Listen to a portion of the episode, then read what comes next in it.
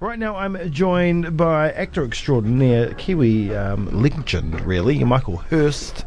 Uh, Morena to you, sir. Morena, how are you? Not too bad, mate. Yourself? I'm really good. I'm loving this cold snap. I got to Yep. say, just got up and I just felt brisk, brisk all over. You're the only one in the city saying that. eh? no, come on, it's great. It's brilliant. I mean, we've had a really long and amazing summer Yeah. in Otepoti. It's been incredible, and Yeah. you know we wished it would last forever. Uh, in, in many ways, but we do like the cold too because it, um, you know, we don't want global warming to take hold just yet. just yet. Of course, global warming can be cold. yeah, yeah, well, that's right. That's right. Well, it's snowing uh, more in Antarctica, but there's uh, let- let's not get into science. No. Uh, Well, we could. Um, we, you know, from science to art. Let's talk about some art. Uh, an Iliad, an Iliad, an Iliad, An Iliad, an yep. Um, Homer's huge work of art, uh, Mm-hmm. epic poem, epic tale uh, of the Trojan War. It's a huge work.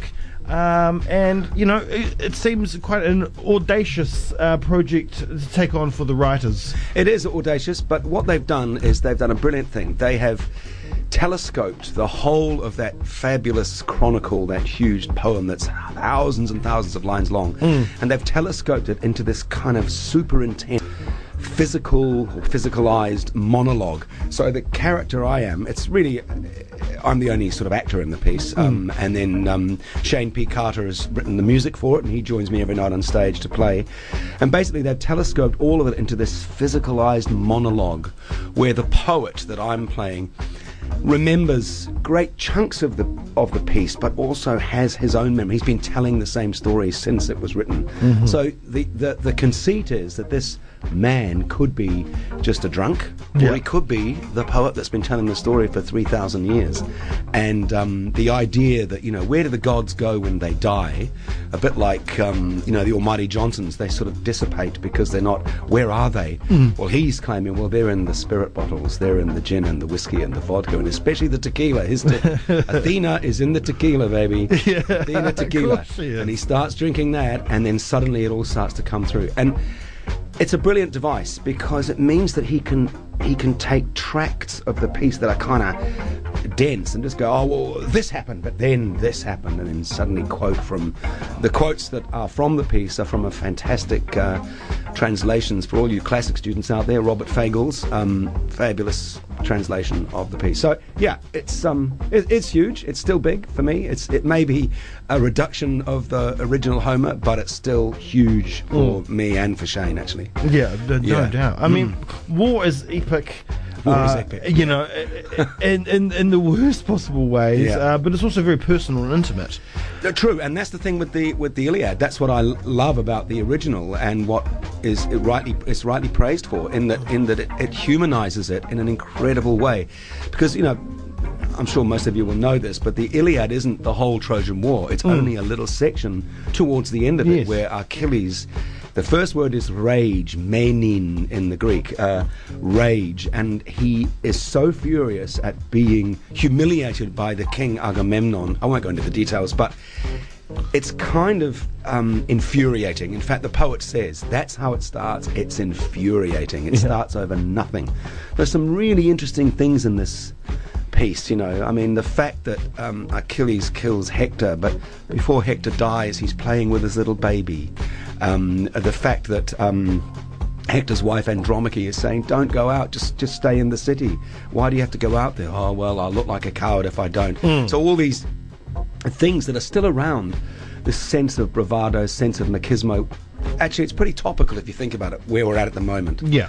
And then this other aspect of the fall of civilizations. Look at what's going on in Syria at the moment. I mean, can you believe it? And then it's the decimation of an entire city, an entire civilization. Nothing new in that. So there's this element of where are we going? Why does it keep going on? It's not.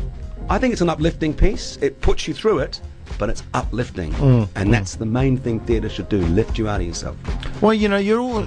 You think that some of the writers, like Homer, you know, Mm. maybe telling and writing these poems and these stories uh, you know, of a look what has happened, almost as a warning, and, and you know, let's transform and change the way we do things, and you know, war is bad, war. Yeah, but but the lessons, you know, it's almost like you know, there's lessons from this, lessons that are never ever learnt. I guess, but uh, and the other thing we've got to be careful because you can't say Homer just said war is bad. No, no. because he also said, look at these glorious heroes, and so. I think he's pointing out a wider conundrum, which is look at the situation humans are in and what we do. And yes, maybe very well pointing the way to saying, let's examine this and shift it. What um, is really amazing to me in in the original and in this piece is the voice of the women that comes through, which is essentially, um, I told you so. Like, Yeah. you know, and it's kind of, you go, yep, uh, yeah, you did. You did, darling. you told me so, and that is exactly right. It's really important that that's, that's heard, and it's actually, I think, quite surprising that Homer says, you know, has that in there. Now, How, how, I mean, how do you, how hard is it to convey, um, you know, the, the message, you know, the personal and the intimate?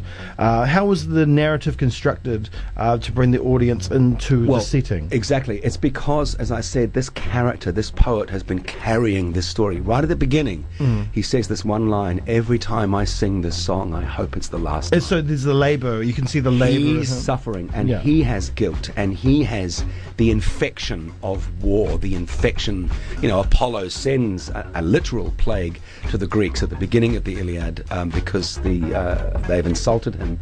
Um, but the infection and disease of war, and there's a moment, you know, the Iliad's full of bloodlust, which which is look, we go and see action films. Look at what we look at. You know, um, amazing special effects, amazing. The Iliad has all of that in it. I mean, that was their version of it. And um, what happens when you're? Uh, the, the illusion is if you get cut off in a in a uh, in traffic, road rage. Look at what happens in road rage. Rage. And I s- use that word again. Rage. People go, you fucking idiot, yeah, you know, and before you know it. You even in the small sense, you know, even bad drivers on a country road, and you'll find yourself driving, going, "What a dick," you know, you know what I mean. And but in in this, it, it becomes blood rage, huge, and and he loses himself. The poet loses himself in this titanic spectacle, and then realizes where he's at. So it's hmm. about carrying that. Oh my God! It gets into us. It gets into us. Some trick in the blood, Oh, rage. It's pretty powerful. It's, it's all in the eyes. Yeah, I'm looking at you. Hmm. Yeah, yeah. It's all in the eyes. Oh, so I mean, how, how do you play that? I mean, how do you switch? Where's that? You know, I mean, how? Oh, just incredible acting technique and use of skill. well, you know, it's. I've always said this about acting, uh, and, and I do this when I'm working with um, Shakespeare or the classics in particular. When you're performing, two things. One, the actor needs to. The, the primary job is to is to, even though we all know it's pretend, is to try and make people think you're making it up. Mm. Yeah. that's the primary job. Yeah, and that's practical. It's got nothing to do with, you know, inner motivations and method and all of that. It's practical. And the second thing is if you commit in one direction, right, commit to rage or whatever it is you're doing, and then you have to switch. You need to commit 100% in one direction and then swing 100% in the other direction. Well, that's 200%, and that's value for money. What I mean? Yeah, so yeah. it's all about just seeing what's immediately in front of you and going there. All those uber objectives, meta objectives, all of that, you can discuss it, you can work it out in rehearsals, but on the day you are in the moment, as is the audience. This is the thing that I love about theatre. You can't download it. You just can't. It's like that thing. Yeah. And even if you see it once, it's never going to be the same again, even if it's the same play. I've yet to do the same performance twice in a row. It just doesn't work that way. Yeah, yeah. Yeah. Is uh, is that important to you? You know, to you know, do you strive for, perfection, or do you like the little idiosyncrasies that can uh, in every, every performance? Look, it's that thing. You know, the Japanese say that imperfection has to be part of perfection, or it can't be perfection. Yeah. That's exactly it. You Yeah. strive for perfection, but perfection means that you're snapping around in the moment. Um, I've been doing this for a long time, and you know, um, studied blocking on stage, for example, moving actors. You know, I. I- You know, I get that out of the way really quickly, and then you can go wherever you like, actually, because Yeah. as long as you're holding on to the piece, it doesn't matter. So those kind of fresh moments, those new things that happen, you have to embrace them. Do you have a certain mood that you like to be in that makes you think that you you know you perform at your best? Anger, happiness, Oh no no no no sadness? no no none of, none of that. I um I like to be focused, fit. Look, it's practical. You warm your voice up. It's it's a job. Yeah. Bertolt Brecht. This is work, my friends. This is work, and you just have to um, be fresh, be prepared, be fit, maximize your options. All of that. So for me. Feeling uh, coming in off the street, I usually take about two hours to get myself sorted before a show. Don't put myself into a mood, and if anything, demood myself, you Yeah. know, completely take it away. So that uh, uh, uh, um, a director said to me years ago, just take that. Get, first of all, get rid of the stink of the streets because you're in a special place, and you are. Um, and then take a big breath before you go on. Just take a great big breath and know that what's coming out next is the inspiration, the result of literally to inspire the breath. You know. Yeah, so I guess on a practical level, that's and know your lines. Make sure you know Oh, you well. lines. I tell you, nothing worse. Well, you got some nice, cool, crisp air to take a big. I know, I know. Oh, I can't, we're doing it. We're doing a show this morning for a whole lot of high school students, and I honestly I can't wait because I think it'll I think it'll really go off with them because it's just so physical. That's Yeah. the thing. People often think theatre is a little bit namby-pamby, but real theatre is really ballsy, and that's Mm-hmm. what this is. you know. And uh, I mean, you know, and young people, I think, have less expectation. Yeah, is- well, and in fact, they, they have less expectations, maybe, but I think they also uh, will let you know if they're bored. Oh, And, yeah. You know, and I mean, I, I remember doing all this work with um, young school kids. If you can keep an audience of fifth form, I'm saying fifth form shows my age, but that, that I age. fifth form. Yeah, yeah. If you can keep an audience of fifth form boys interested, you can keep anybody interested. Yeah, yeah. And uh, we used to do a lot of that. And it's just always, it comes down to you being harnessing the power, harness the power, because you know they're a captive audience. Mm. Actually, it's not like they have to be dragged in; they're sitting in front of you. Yeah. So just remember how much work's been done for you, and you know actors who blame audiences. Well, uh, sorry. Yeah. Have you ever thought about how you might have been? Um, now let's not forget, it's not Yeah. just you. no, Shayne P. Carter. Yes. As in Straitjacket Fits, Dimmer, and yeah, brilliant. Um, uh, we we'd met each other years ago, and we caught up um, before we came down to th- to do this. He was uh, up in Auckland for something. I think he was doing something with Don. Uh, anyway, um, we caught up, got on like a house on fire. Mm-hmm, I came down here. Um, thrilled, thrilled to be here. I got to say, just really wanted to do this piece. It's just right up my alley, and. Um, started work on it, and he and I had been talking in terms of you know co- uh, um, complementing each other. He came into rehearsal with his guitar, an amp, a tiny synth, and he's written just the most evocative, amazing stuff. Mm-hmm. And he rocks it out with me. You know, it's it's great actually because it's sort of like two worlds colliding in some ways. I mean, I'm this old guy, this poet, you know, doing this stuff, and he's there in the corner with his guitar, Yeah, rocking yeah. away, and we, you know, we rock together sometimes, and it's really good. It's very, very powerful. Yeah, because I, I, I know that the work uh, in some um, adaptations of it, uh, there's a muse. Yeah, well, that's the point. Uh, both um, the Iliad and the Odyssey, um, they the, the poet is wanting the muse to sing. Uh, the beginning of the Iliad, you know, sing muses, sing the rage of Achilles. Meni noi deteia, uh, pelea dioi Achilleos.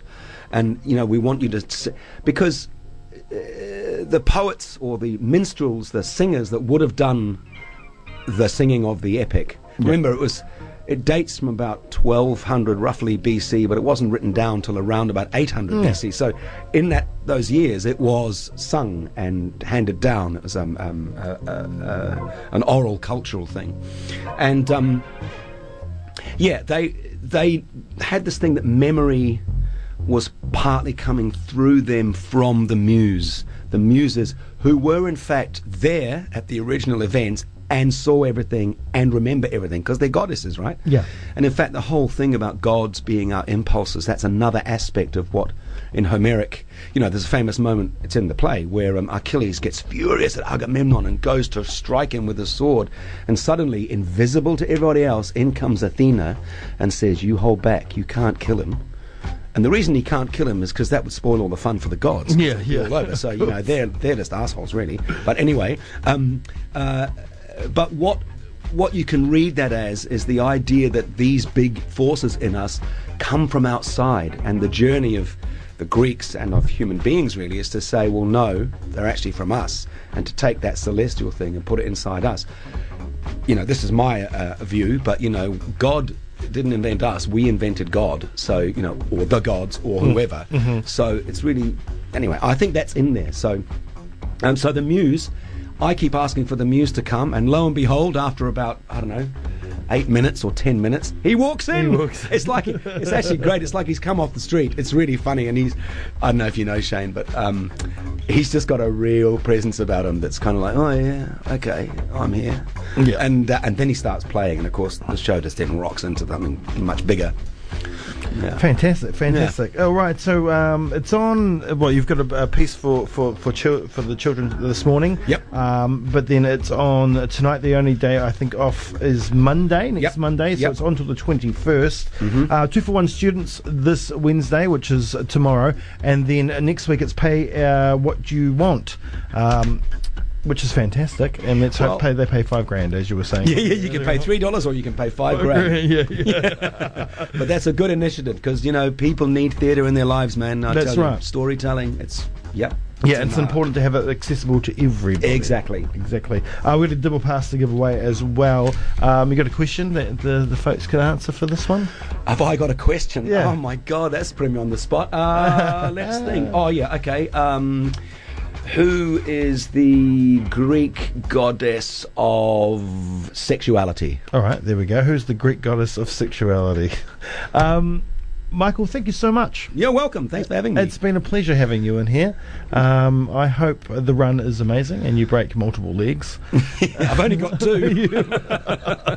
Uh, and yeah, enjoy the rest of your time in our beautiful city, Otepoti. Uh, enjoy the the cold and the, the snow.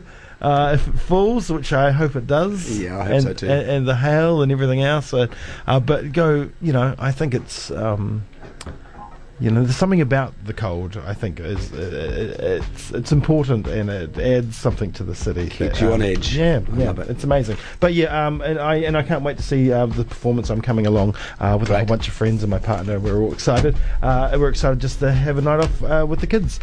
Uh, it's going to be brilliant. So once again, thank you so much for coming in You're this welcome. morning. Kakite. All right. Um,